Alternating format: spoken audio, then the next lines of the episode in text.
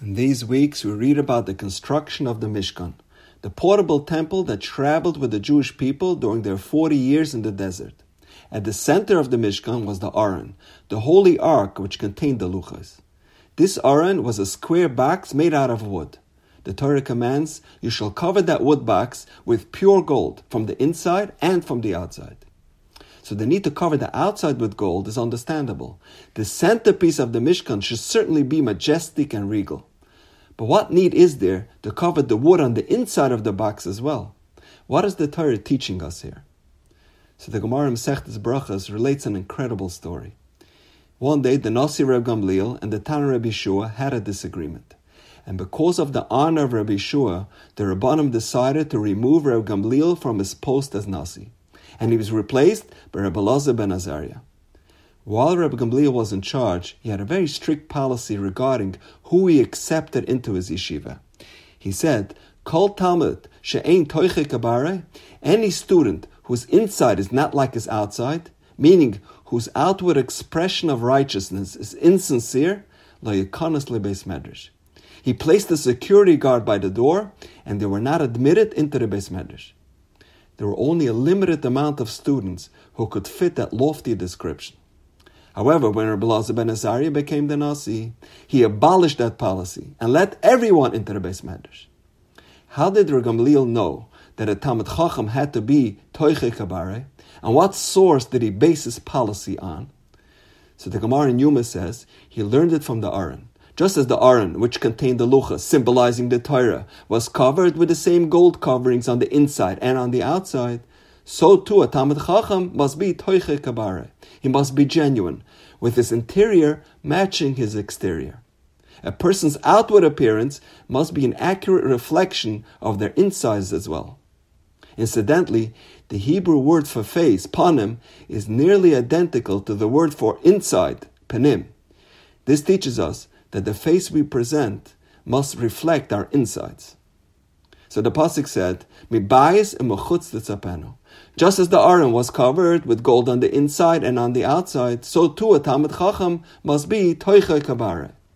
But the question is, the toicha, the outside of the Aron, did not match the baroi, the inside. The middle box was wood.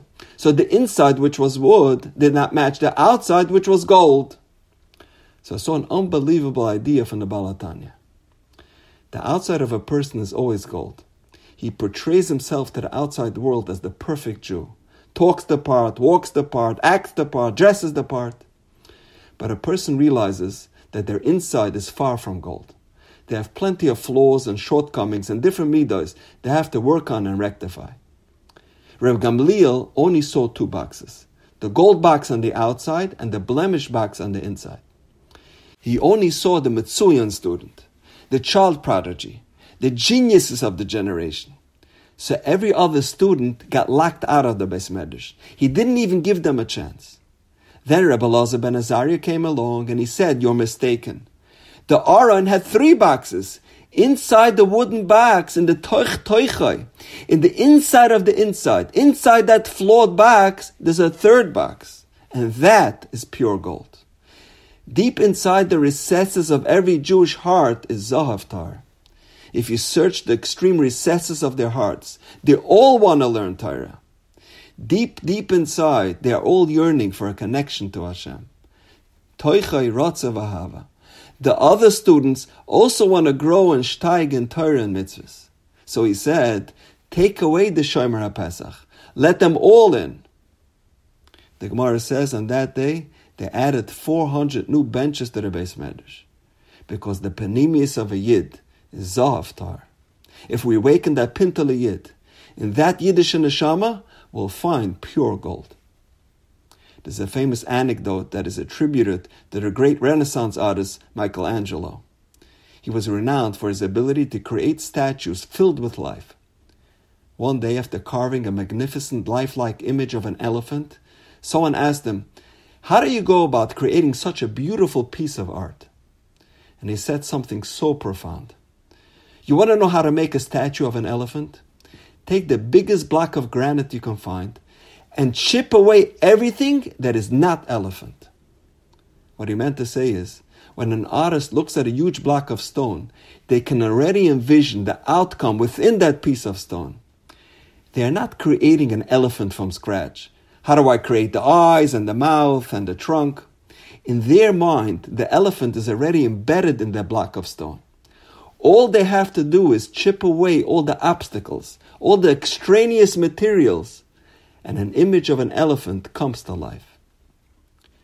We don't have to create an Aron Kodesh from scratch. We don't have to create holiness. Toichei Ratza Vahaba.